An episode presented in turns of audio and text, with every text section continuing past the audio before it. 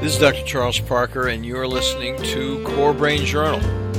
It's a place where I connect both fresh discoveries and interesting different perspectives from advanced mind science with the realities of real people and everyday life down on Main Street. Well, welcome aboard, folks. Dr. Charles Parker here one more time at Core Brain Journal, and we're really pleased to have you on board here today. We're going to have yet another interesting guest. It's going to talk to us about some of the things we need to know about food. We're going to touch on, get this, CBD, a little bit of the discussion about marijuana and whether it's healthy, not healthy, what do you do with it? Well, that is a big deep dive, so we're not going to spend a lot of time on it, but I think we can hint about it a little bit.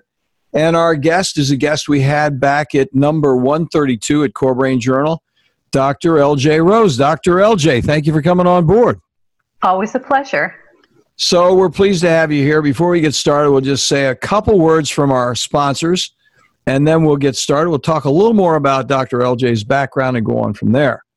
So, regarding the sponsors, specifically DHA, Direct Health Access Laboratories, you listeners already know how much we love the reality of data here at CBJ. We want to find out what's really going on with brain function instead of chasing appearances.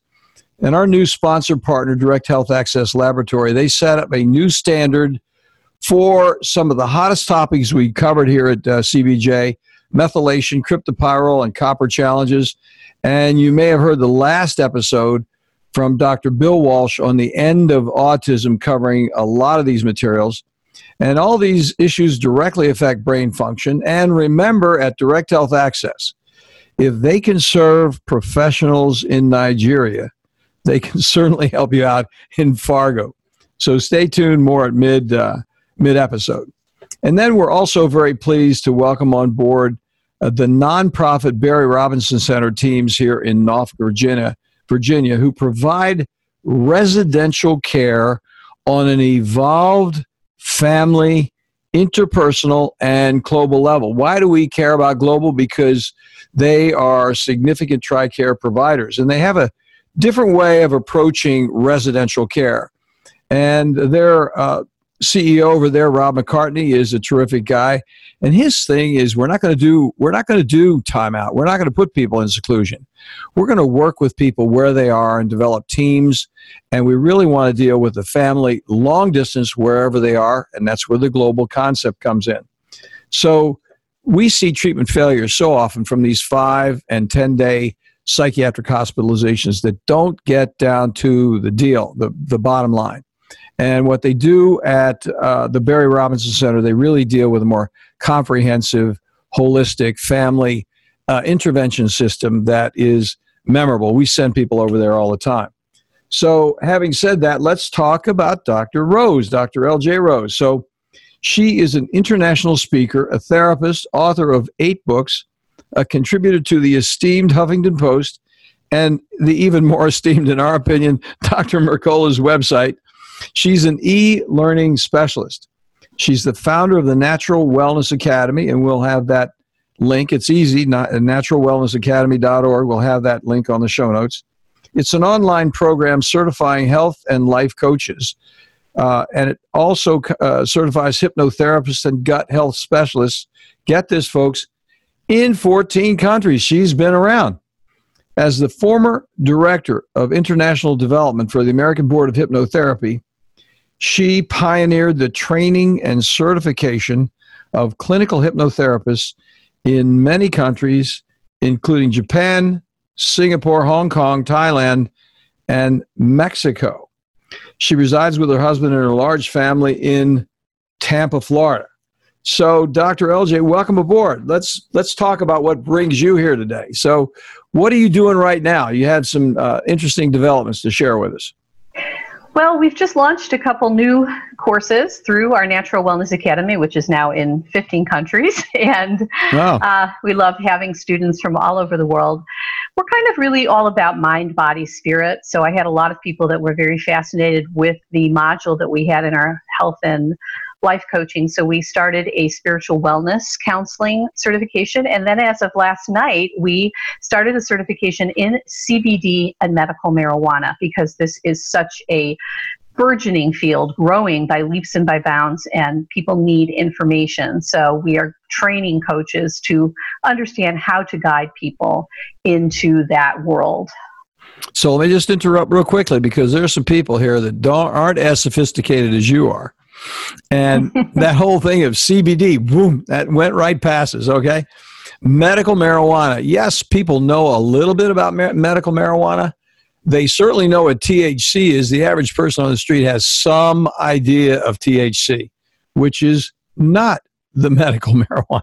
Although some people claim that it is, and I think people do feel better with THC. We see it all the time. The problem is that it's not the same species as CBD. Could you tell us a little bit about those differences, and we'll just talk a, a little bit about that whole situation, the evolution of that uh, intervention system? Well, backing up a little bit, actually, the THC is part of the medical marijuana. So, right now, where it stands is that you have, uh, they have discovered over 100 cannabinoids from the cannabis plant, from the hemp plant.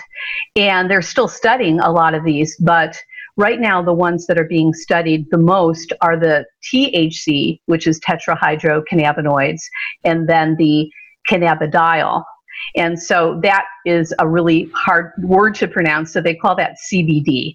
CBD is the non psychoactive form of cannabis, it does not get you high.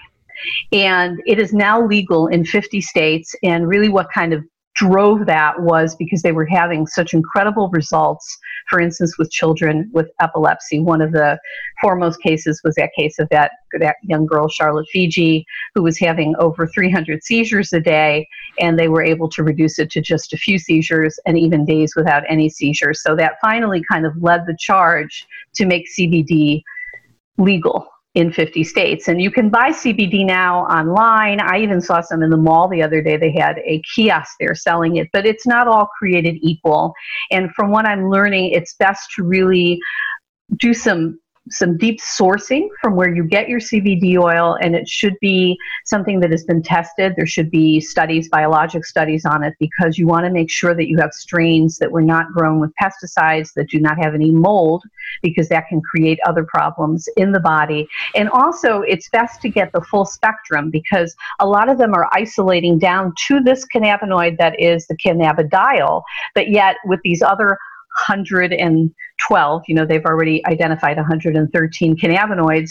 They there are already so many other benefits that they're finding. I mean a lot of it it's really like essential oils where there is a whole pharmacology available in them too.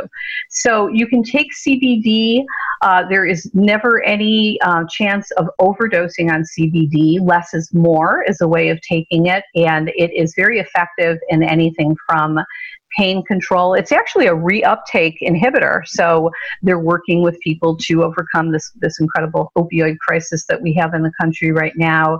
Um, essentially, really, Dr. Parker, what happens is that we are meant to be in a synergistic, symbiotic relationship with the cannabis plant. That plant has what are called phytocannabinoids, and we have endocannabinoids throughout our entire body, from the brain all the way down to the gut, into our um, into our bones, and most of our systems, like the respiratory system, the immune system. And up until the year 1937, cannabis was part of our medical pharmacopoeia.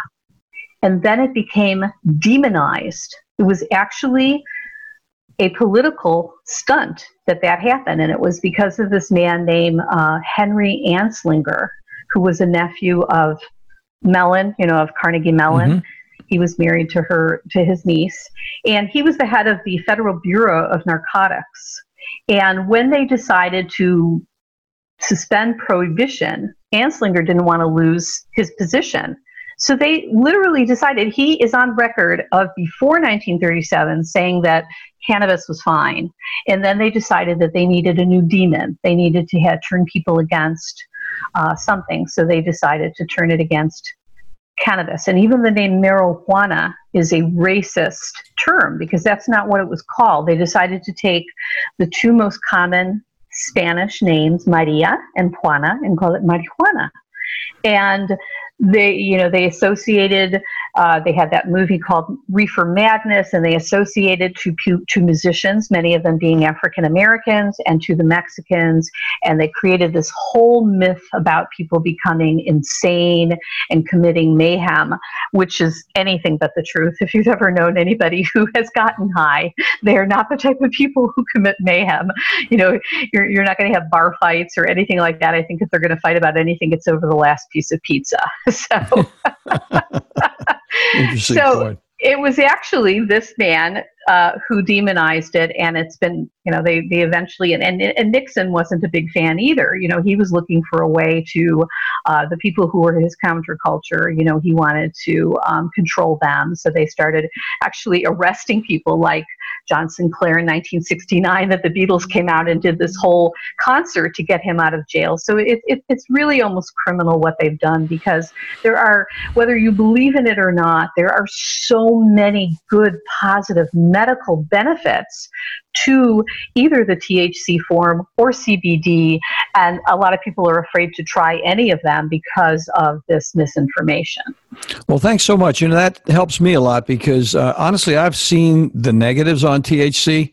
Uh, I don't know if CBD is addictive. We've seen people that actually physiologically do become addicted to THC. I have no experience whatsoever with CBD, but they would come in, and one of the things that made me less inclined. It was sort of the direction of my original question, because we'd see people come in, um, adolescents, adults, who'd been smoking THC and, and using it in all kinds of different ways when uh, I was running an active drug rehab program. Mm-hmm. And I did that for years. And then we actually became so uh, proficient at it. We had people coming down from Canada to our treatment uh, facility. But the bottom, la- uh, bottom line was individuals who were smoking a lot of pot would come in and we'd look at their intake, you know, and, and a big intake would even be today's terms. They didn't do blunts back then, but it was that long ago. Mm-hmm.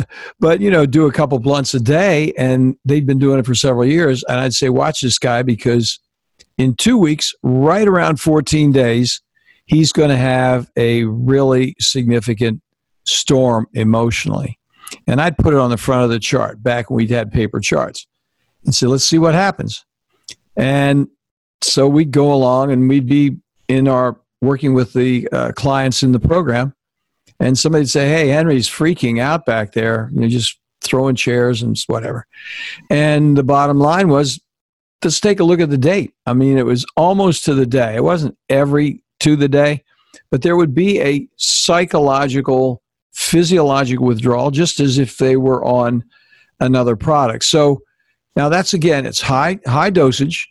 Mm-hmm. That's true. But on the other hand, what the other thing we saw is frequently the people who were smoking weed, the uh, the weed itself would interfere with the effect, uh, the uh, effectiveness, pardon me, of psych drugs. So mm-hmm. you'd be trying to treat them in this way, and then they'd be smoking the weed, and the whole thing would get completely messed up. So well, it's, it's that's where my yeah. negative was. So help me with that, if you would. Please. Well, I mean, they see it as being a gateway drug. I mean, I know that's always been one of the um, one of the aspects. I, you know, I'm a baby boomer. I've known mm-hmm. people all my life getting stoned. I've never known anybody get violent. I've never known anybody to be addicted to it. But of course, you have a different background than I do. Mm-hmm. In that case, uh, CBD is non-addictive. As a matter of fact, if you were high on THC and you use CBD, it would bring you down because it binds to the C2 receptor and it has that reuptake inhibitor. So it's going to stop the psychoactive effect. You cannot overdose on it. In fact, less is more. Um, the only thing is, some people might respond with some anxiety. That is really the only drawback that they have seen to CBD. And if you source out CBD um, from places that do not do these biologic and these testing, you could wind up with something that has mold and that can affect the body. But what it does do is it works with this endocannabinoid system, which they only really discovered about 20 years ago.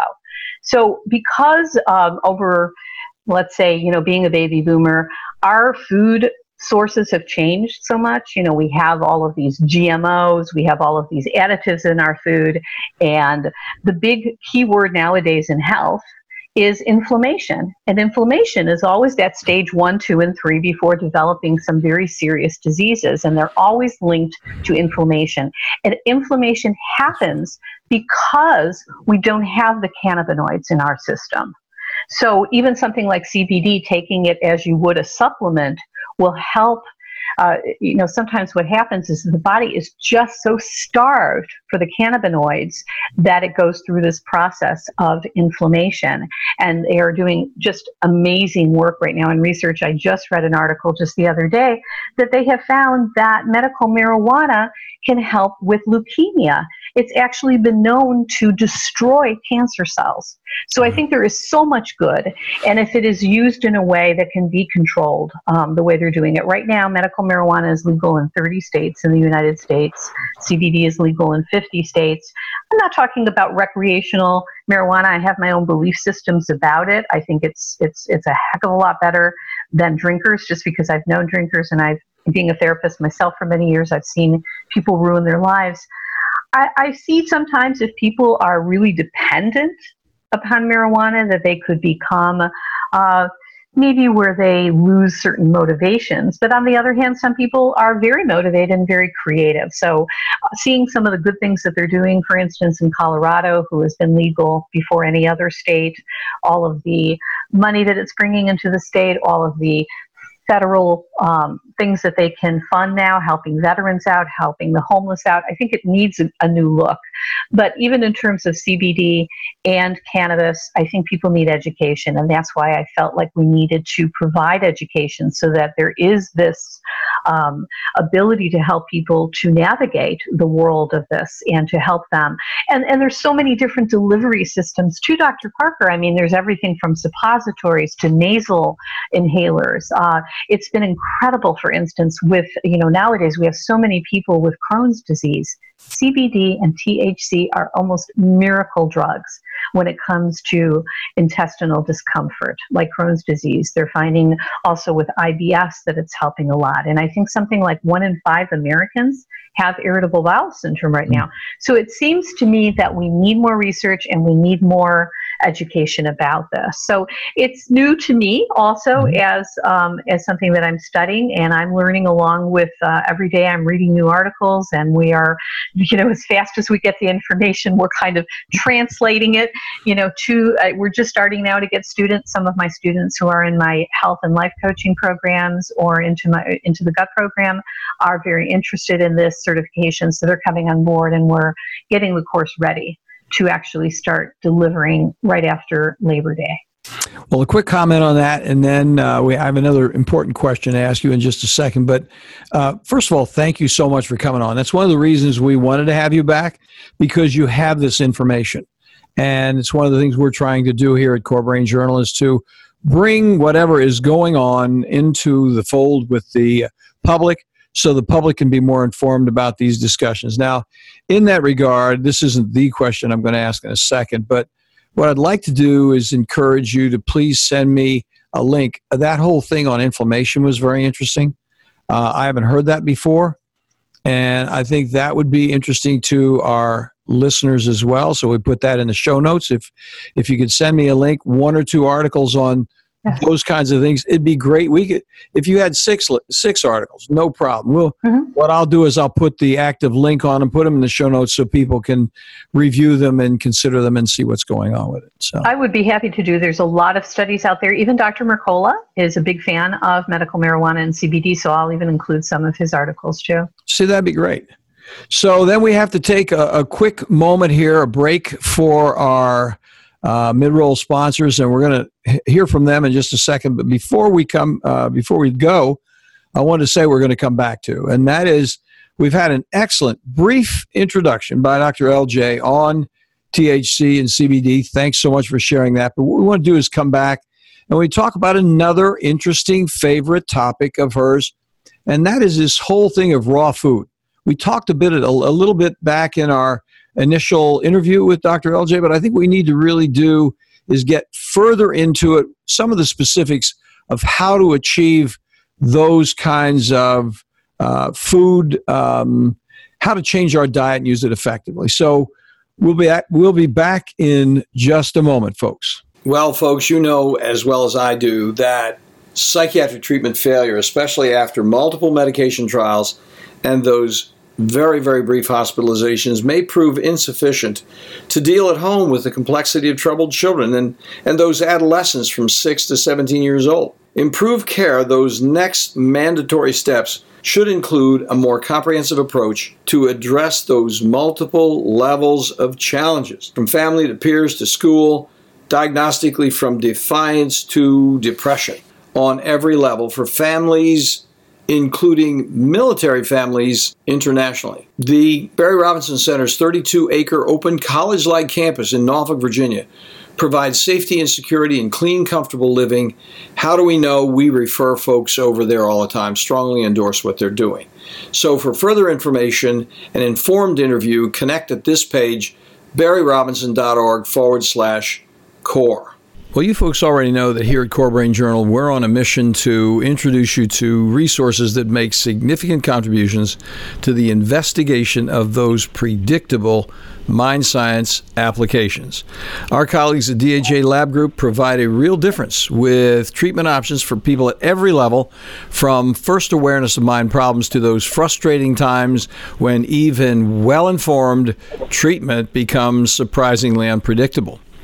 For my entire professional life, from psychoanalysis to brain scans, I've searched for, yes, improved predictability. The good news for all of us, from professionals to patients, remarkably effective research offers useful, cost effective, organic options far beyond guesswork with psychiatric medications alone. DHA lab tests measure unbalanced biomedical details through easily available testing, now available globally for a variety of molecular answers from, for example, methylation, copper, and cryptopyrrole challenges. Check in for more details at dhalab.com core. That's D H A L A B.com forward slash core. So it's funny, Dr. LJ, we're back now you know, I'm just not a radio announcer. these breaks, I'm like, I love the conversation, but I got to like hit myself to take the break. You know, it's like one of those things. So, but I do think that the, I do appreciate the fact that you're bringing this up, and I think it's important to go on to the next one as well because mm-hmm. you've got some really cool things to talk about there. We touched on it, as I said before. And one of the things I asked offline before we got started is, you know, because I've heard a little bit about it. I haven't done it myself. You obviously have done it. You're you're aware of it. In fact, it helped you out. And part of your story is that you had some turnarounds understanding that. If you share a little bit about that personal story, but take us down, if you will, to how does one get started? What's the focus, like a really basic way to get started on really energizing yourself more nutritionally with raw foods?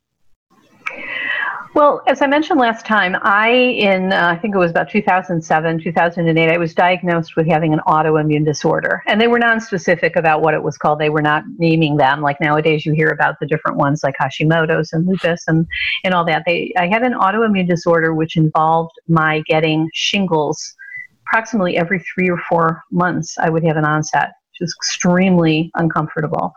And uh, when I visited my doctor, he said, You know, LJ, having shingles in less than 18 months apart, you are a risk now for permanent neurological or even brain damage. That just freaked me out. So, I, at this point, I kind of understood food allergies. Um, there was information that was coming out about gluten.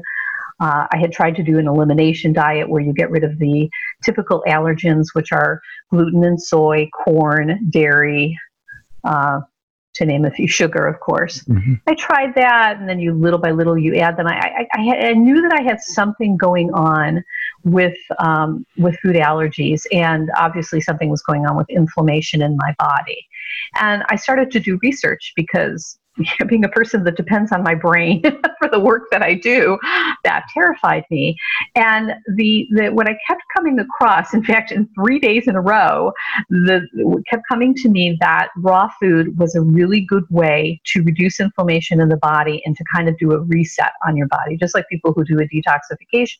It's a reset on the body. I didn't really know much about it, so somebody recommended to me that I would start with green smoothies. This was like end of 2008. So it was still fairly new. Victoria Boutenko had written this book about the green smoothie revolution. And I started following her advice. And I see that people are doing smoothies now. We talked a little bit before we came out about the NutriBullet and how green smoothies are becoming kind of part of, of a lot of people's morning routine or afternoon routine. But most people don't understand. It's the same type of thing with, with CBD. It's less is more. And um, I'll, I'll speak about that in a minute, but a lot of people say, what is the difference between juicing and doing a green smoothie? Well, let's just say a lot of it is like you have to be really rich to juice a lot because you need an awful lot of greens and fruits. And of course, you want to stay as organic as possible in order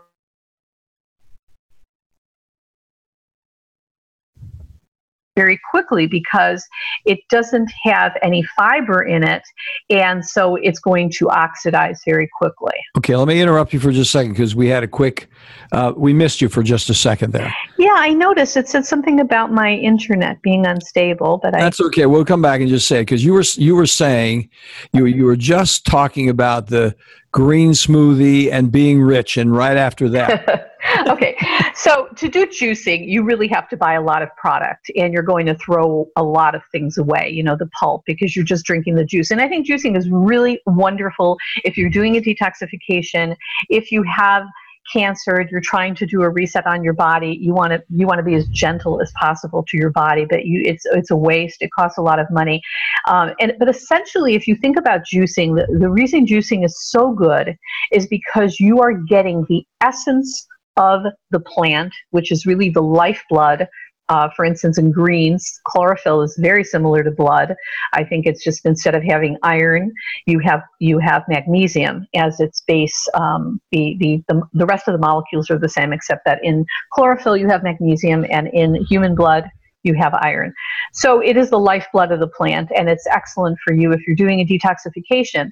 So when people do smoothies, the benefit of doing a smoothie is that you can even keep a smoothie if it's covered in your refrigerator up to 72 hours. You're not, you get the fiber, and the fiber means it's not going to oxidize within 20 minutes, and um, it's, you know, it's, you don't have as much waste as when you do a green smoothie. But nowadays, when people do smoothies, they have this idea that, oh, well, if this is good for me, then I'm going to throw everything in here and it's going to make it even better.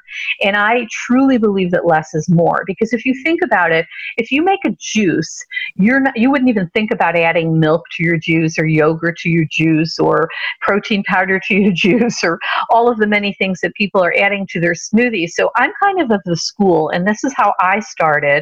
Every once in a while, if I'm going to be gone for a long time and I'm not going to get a chance to eat, I might add a little coconut oil. I might add some hemp seed, or I might add some uh, flaxseed, or a little bit of a, a pea protein based uh, protein powder. But usually my smoothies are just greens, about 40 to 60%. Usually it's good to start with 40% and do 60% fruit because it's something that you get used to, and then kind of switch it around where you're 60 40 because the greens are, are really what our body is starving for. So and, say that again. Excuse me for interrupting. So you'd start with 40% uh, greens and 60% root. No, you, that's where you're fruit. Going. Fruit. Yes. Oh, no, I couldn't. I couldn't quite get what yeah. you said there. Yeah. You start out. So if you have a regular blender where you have your blades at the bottom, like a Vitamix or just even a regular blender, you want to put your greens in because you want them to be broken down as much as possible. Put them in first. Okay. Um, so this way you can really absorb the nutrients um, much easier. They're going to go to your bloodstream, and then you would put your fruit in there. If you want to use fruit, you can use frozen fruit. You want to use fresh greens and then you're going to add, um, you want to have some liquid. And the liquid I would recommend, I wouldn't put juice in there because juice is very high in sugar. Mm-hmm. And it's just going to raise your blood sugar levels. So you want to either use water or coconut water is very good too. And then put some ice in because a, a cold smoothie goes down a lot easier, especially when you're not used to greens, if you're going to use some of those bitter greens like collard and kales. And if you're using something like collard and kales, definitely get rid of that rib in the middle. It makes all the difference in the world. If you're juicing, use the rib because you'll get a lot of juice out of it. If you're making a smoothie, it's going to make your smoothie very bitter and it's going to make it real foamy. It has a texture that people don't like. So just get rid of the, you can either sometimes dogs like those ribs or put them in your compost pile or use them for your juicer. And then you're going to blend it. Now, if you have one of those NutriBullets, I have both a Vitamix and a NutriBullet, and my husband and I drink very, very different smoothies. So I use the NutriBullet. Then you want to put your greens on at the top because if you're using a NutriBullet, you're putting that blade in and turning it upside down. So you want to have the greens closer. That is a good way for people to start.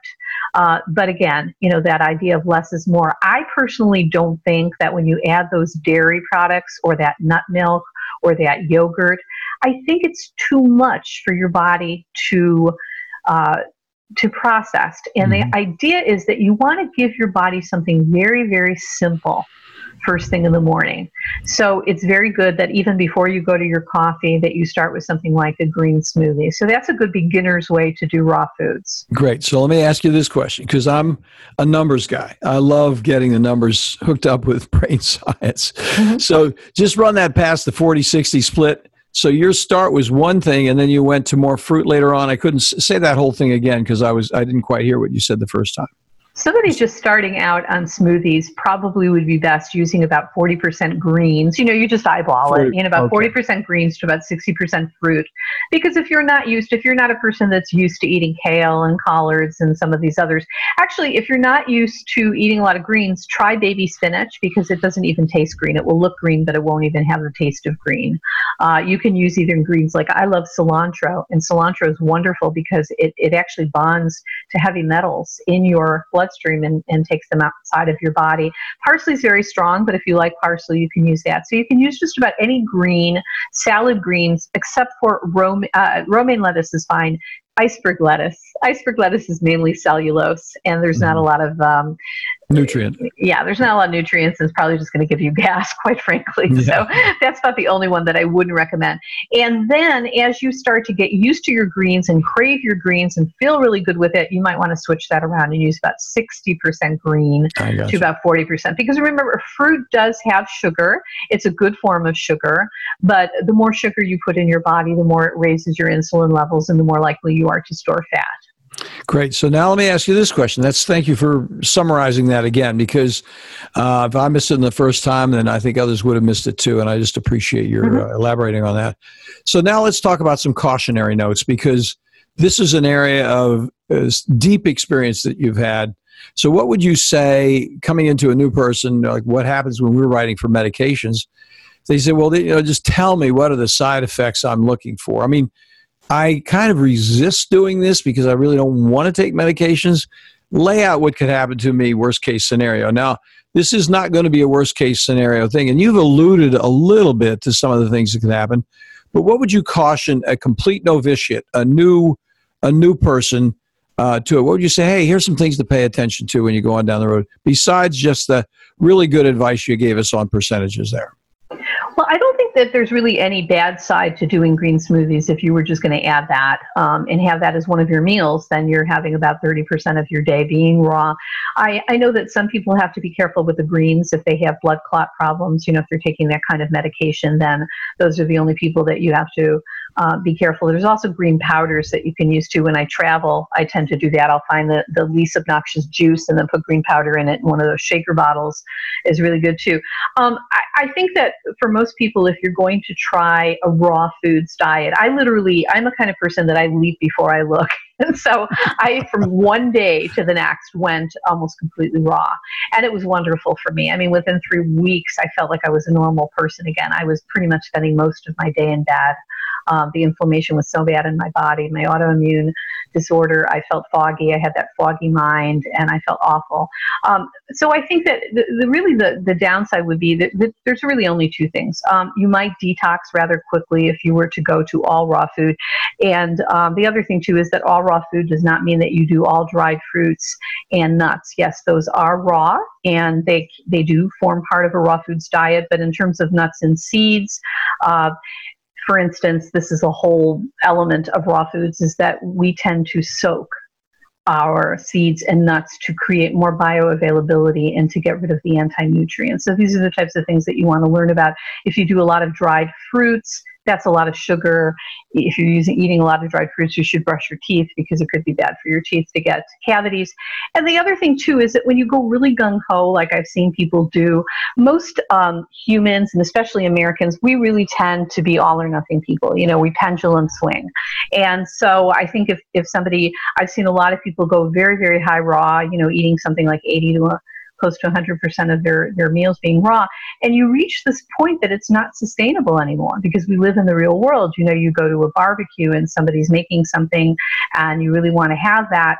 And then you judge yourself. So you tend to go and then, you know, pendulum swing in the other direction. It's like being on a diet. You have a bad day, mm-hmm. an indulgent day, and you're like, ah, screw it. You know, I'm just going to, just going to order a pizza now. So, you know, so I would say kind of build into it. And that's why I created what was called the raw fusion lifestyle. And the idea is that here's what's good about raw food. Raw food is is almost all pre-digested. It's really easy on the body. So we so much of our, our life force energy, something like 60, 70% of our life force energy goes into digesting our food on a given day.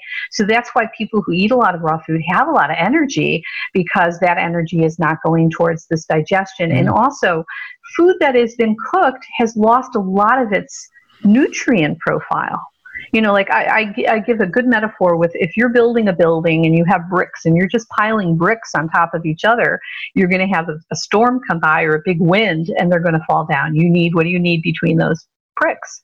You need mortar. So your bricks are your macronutrients, your proteins, your fats, your carbohydrates. We need those to live, but we also need the micronutrients, which are your uh, your vitamins, your minerals, your um, your trace minerals, your mm-hmm. your antioxidants, and that is why when you eat a lot of uh, processed foods, a lot of foods that when you go down the aisles of a supermarket, you know they say stay along the perimeters.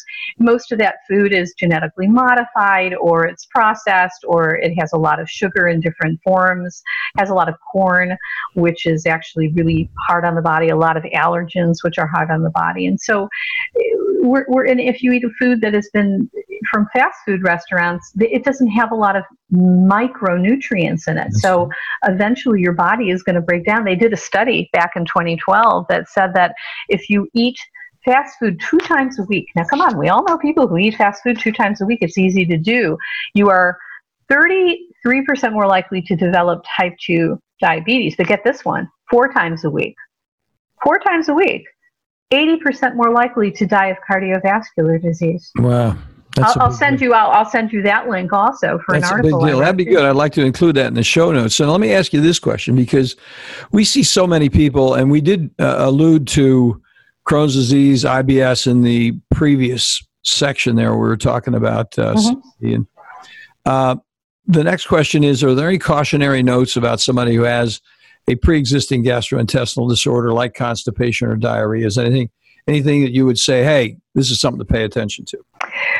Well, not all food is created equal when you have gastrointestinal disorders. I have IBS, and there's certain foods that I love, like I love broccoli and, and cauliflower and Brussels sprouts, but I can't digest them well.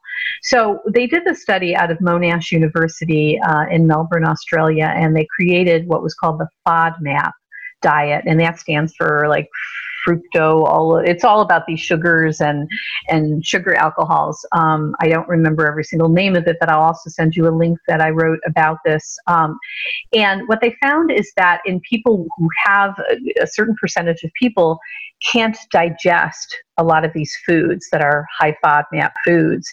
And so they're carried into the small intestine. I'm sorry, they're carried from the small intestine into the large intestine. Mm-hmm. And it carries either a lot of water that creates diarrhea or uh, there's not enough water, which creates the constipation. So, so IBS uh, sufferers usually go between constipation to diarrhea. Um, some are a little bit more on one side uh, than the other. And it's these foods that become non digestible. So there's a whole list of foods. And I remember when I was first studying it, I was like, oh my gosh, for me, the holy trinity are like mushrooms and garlic and onion, and those were very high FODMAP. So I have an article that I wrote on my website that I'd be happy to send to you. And it also links to a couple charts. Uh, Dr. Oz even did a, a show on it. It has a whole chart of the foods. And what you do is you do a 10 day trial where you get rid of these foods from your diet and then you might add one back like every 48 to 72 hours and see how your body does with it. Gotcha. That sounds great. If you send those over, that'd be great. So there's another question. So that's helpful because what you're saying is, hey, we don't really have to be too cautionary about it. We just have to get started, see where it goes, and know a little bit more about what we're doing. And we'll look at these articles that you're going to send us.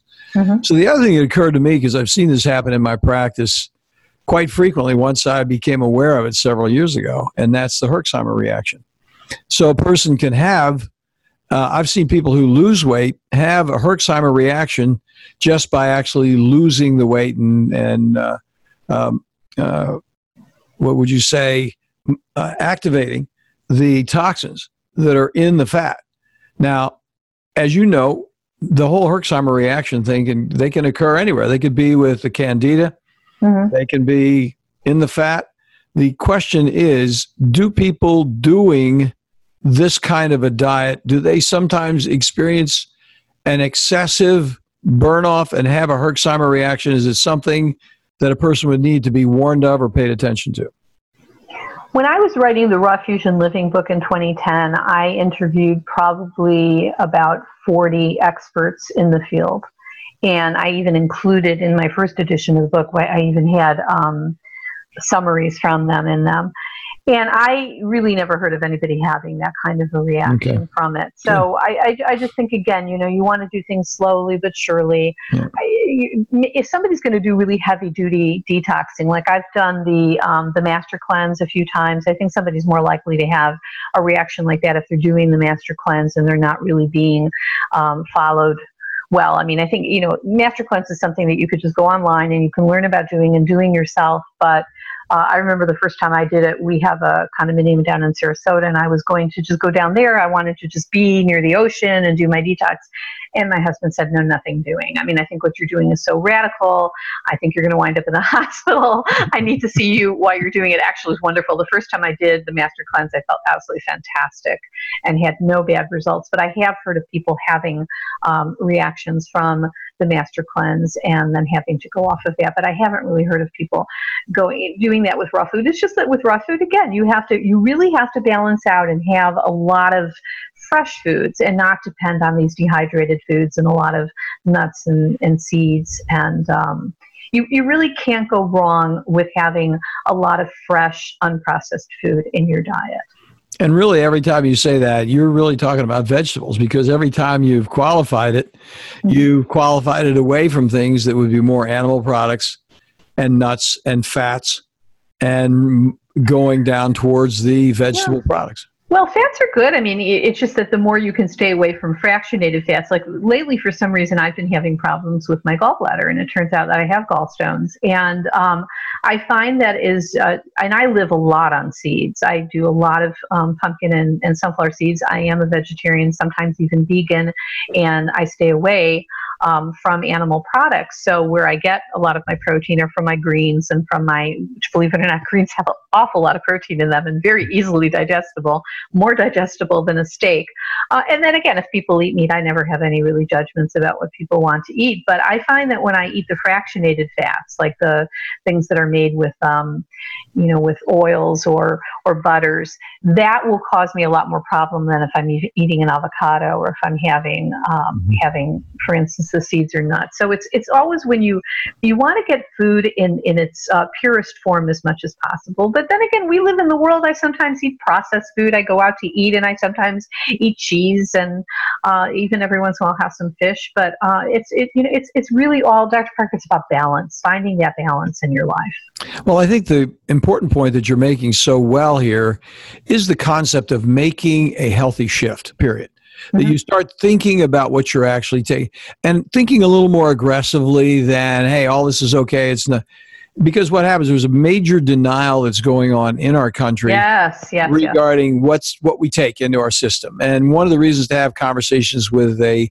person that's been down the road such as you have who had a flaming serious who ever heard of having shingles that frequent that you just come in and do a diet and change it well, that's that's an important thing. This is not hearsay. This is experience. Not, and, that, and that's two different things. And and I think you're bringing to the public and saying, look, we all folks have to be more serious about it. Then you have the additional experience of working with professionals who do this all the time. Mm-hmm. So you don't just have your own personal experience, you've got hundreds of people all over the world who are trying to get this right, who have the same kind of attitude, but also have experienced similar failures. Mm-hmm. What doesn't work? How can we get this to work better? And well, yeah, and I've trained people all over the world now to be health coaches uh, and to work with people, and so you know they're kind of going out and having these experiences and sharing them with us too. And we're and we're really about bio individuality. There is not one diet that works for everybody. So our students study bio individuality, and we compare and contrast really everything to the raw fusion. And and there are people that do very very well on paleo. I wouldn't do well on paleo because I I just literally just most of my life have not eaten meat. So mm-hmm. it would be hard for me, although they do have a diet that's called pegan, which is kind of a paleo vegan too. Believe it or not, that is a thing. I haven't heard um, about that one. You know, and I find veganism was hard for me because I, I, I can't even digest beans. Beans are hard on me too, probably because of the IBS. So you just mm-hmm. have to find what works, but be willing to try new things. And um, we eat, you know, we, we talked about my background in the mind, you know, in the subconscious mind, and we're programmed from an early age. Uh, what makes us feel good, you know, what, what releases that dopamine, you know, the salty, the sweet, the fat, and makes us feel good. What mommy gave us, you know, that cookie when we fell down and made us feel better, and what we ate with our family reunions and our holidays. So it's, uh, Margaret Mead, the anthropologist, said it's easier to change a person's religion than the way they eat.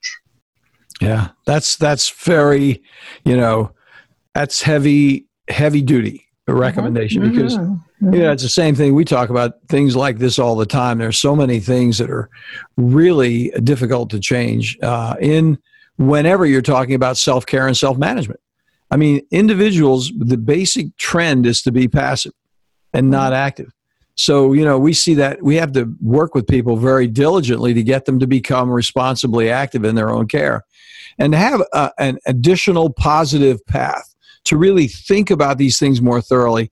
I mean, we owe folks like you a big debt of gratitude for coming on, talking about these things straightforwardly. And we're really looking forward to the various uh, links that you send us because I think your show notes are going to be deep. You can just go in there and look at the links and, and take them to different places and really become familiar with with the real evidence, the science behind why you're recommending what you're recommending. So Yes, it's really just about becoming more conscious about what you eat. So I recommend to people, you know, if you're listening, start to get in the habit. You know, it's all about habits. Um, is is that if you're going to make a food choice, think, am I adding or am I subtracting right now? You know, there are foods that literally subtract from your health, from your well-being, from your energy, and there are foods that are going to add to that. So if you get in the habit, uh, you, you're still going to make sometimes those choices, and that's fine. But if you become conscious, you'll make better choices more often. That's graphic subtraction versus addition. Yes. why get into why do something negative when you can do something positive? Goodness knows. Well, listen, thank you very much. Let's get uh, one more note about it. We said it once before, but I think it's important because you've redone your website. You now have a more more of a focus. So share that website with us. We're going to have that in the links as well. It's going to be right at the top of the links. And then with that, we'll wind up and close. So go ahead and tell us that, if you will, please. The Natural Wellness Academy is now the main website. So that's www.naturalwellnessacademy.org. If you want to know about the cannabis, we literally just launched that. So just go slash cannabis. I don't have it on the first page or under the courses. Um, so just slash cannabis for uh, that particular course. Um, and we have a lot of blogs, a lot of recipes um, on that website, and you'll be able to find everything there. If you're looking for um, a lot of inspiration, we're on um, Instagram and also as Natural Wellness Academy. I think there's a dot between the two words. And then we're at Natural Wellness Academy on Facebook too. Thank you so much, Dr. LJ. We really, Very welcome. Really appreciate you coming on board. You know, last time I didn't get a chance to see you in person. I don't remember what happened, but it's fun meeting you personally, and we really appreciate you coming on board. And if you and your husband dream up anything, you say, hey, your audience needs to hear this, you just give me a call. We'll get you back on and we'll do it again sometime. Great. Well, I'm excited that actually one of our graduates who has gone on to create a wonderful gut health specialization is going to be speaking to you pretty soon and sharing her information. Yeah. She is Brittany Pendergast, and she's going to be on episode 149, folks. So it's going to be a lot of fun. Thank you so much for referring her over. I look forward. I got I did a little preparation. I'm looking forward to talking to her as well. So so thanks once again. You you have a pleasant evening. Appreciate you coming right. on board. Thank you so much. Thanks for listening to Core Brain Journal. We're working every day behind the scenes to bring you reports that connect research benches with those street trenches. Here we share the complexity of mind science because, as you know, details really do matter. One of the most pervasive, misunderstood challenges is how commonplace medications, like those written for ADHD, are used so regularly without clear guidelines.